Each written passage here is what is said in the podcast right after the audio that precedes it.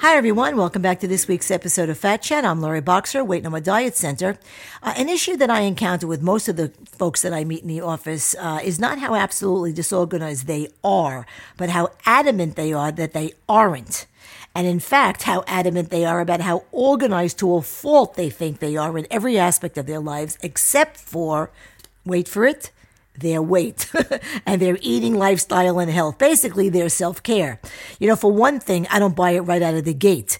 Uh, you know, with with almost 25 years, 26 years in the weight loss business already, I mean, I have the eyes and ears to spot the, you know, the quote unquote, I am organized, uh, disorganized person rather than, um, you know, rather quickly. And as I've written and spoken about, you know, so many times before, my experience confirms that clutter and chaos, disorganization and dishevelment does make you fat. I get to know clients really well in my offices, you know, through meeting and speaking with them several times a week, uh, learning um, about, you know, what's going on in their personal and professional lives, uh, you know, seeing, uh, seeing what their reactions to various circumstances and situations are. Uh, and not only am I proved right, but they get to see and own up to just how disorganized they really are. You know, they've been hiding not only behind their fat for so long, uh, but also behind their, you know, I, their quote unquote, I'm busy banner. And as we all know, being busy is not the same as being productive. It's not even close.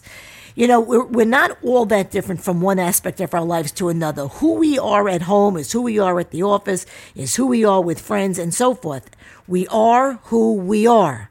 Our character assets, as well as our defects, are with us all the time, whether we like to admit it or not. I mean, basically, how we are at anything is the way we are at everything. We can't be, you know, um, you know, fastidious and all buttoned up in areas of our lives that we deem a priority, and then be sloppy, uh, disheveled, and disorganized in aspects of our lives that we also deem a priority. The person who claims to want to make a change, whether it's weight, fitness, uh, career, uh, personal relationships, etc., and doesn't give laser focus to the time and steps needed to make it happen, who doesn't look for and use the tools and resources available to effect that change, is in fact, whether they like it or not, disorganized. And they're disorganized because what they claim to want isn't a priority, and it's on purpose. To make yourself a priority, you have to be selfish. That's right. You have to be selfish. Unfortunately, the word selfish, you know, always uh, or too often brings with it to mind some negative connotations. You know, we think self centered, uh, self serving, self involved. Uh, we're, we're supposed to avoid thinking only me and my interests, right? Wrong. Wrong. You know, this is how the PC police define that word.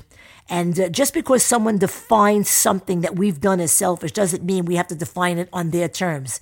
In my opinion, sometimes the right thing is to be selfish, and it may even be required more than just sometimes.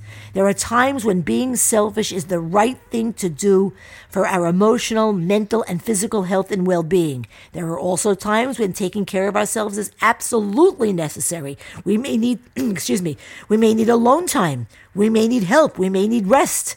None of us should ever neglect ourselves and our health to avoid feeling selfish. You have to be selfish. You have to learn how to say no.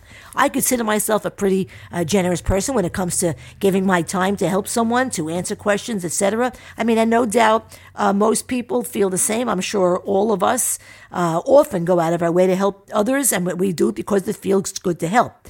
But at the same time, if I took a few minutes to respond to every single request I get via email or voicemail or by someone popping their head into my office, or if I said yes to every family request, my own family request. You know, pick me up at the train station at, you know, blank o'clock, or can you stop at the supermarket to pick up this, or can you drive me here? I would literally have no time left in the day for productive work work that moves my business forward, or for the time that I purposely set aside for my own personal needs. For example, you know, there's a big difference between someone telling me, like my daughter, for example, you know, mom, I need you to pick me up at the station at 8 p.m., versus calling me in advance to coordinate her arrival around my availability to retrieve her at the station. What's important is that we learn how to say no, to put our priorities first, that we're clear on our goals and have a defined schedule and structure to make the progress we want. I, be- I believe that you have to treat yourself with the same, you know, customer service that you do your prospects and your clients. You, you make a date with the prospect or client, you show up on time every time, and you're prepared for the meeting. That's how you get new clients. That's how, for example, you successfully maintain those client relationships. Well, your body, your health is your business, is it not? You need to do the same for your self care. You need to put dates, time blocks on your calendar to blank. Uh, prep your meals, go grocery shopping, get to the gym, go for your massage, uh, you know, do your weekly laundry, write a blog or two, etc., and so forth. Whatever needs to be done, whatever your personal priorities are, and barring any real emergencies, of course, you stick to that schedule. You work around that schedule to provide assistance to others. No, I can't pick you up at the station at 8 o'clock. If you can get in at 10, I can do it. No, I can't do lunch on Tuesday. I block Tuesdays for working on my business. I can do lunch on Friday if you like. Do you get the point? Too often, people don't say no out of fear of hurting a relationship, be it personal or business. And in my opinion, however, the better we get at saying no, the more productive we are and the faster we reach our goals, whatever those goals are. I mean, after all, if we want to be successful, again, at anything, we must be accountable for all the commitments we make to ourselves and to others and manage expectations to make this possible. And we cannot do that if we are not selfish.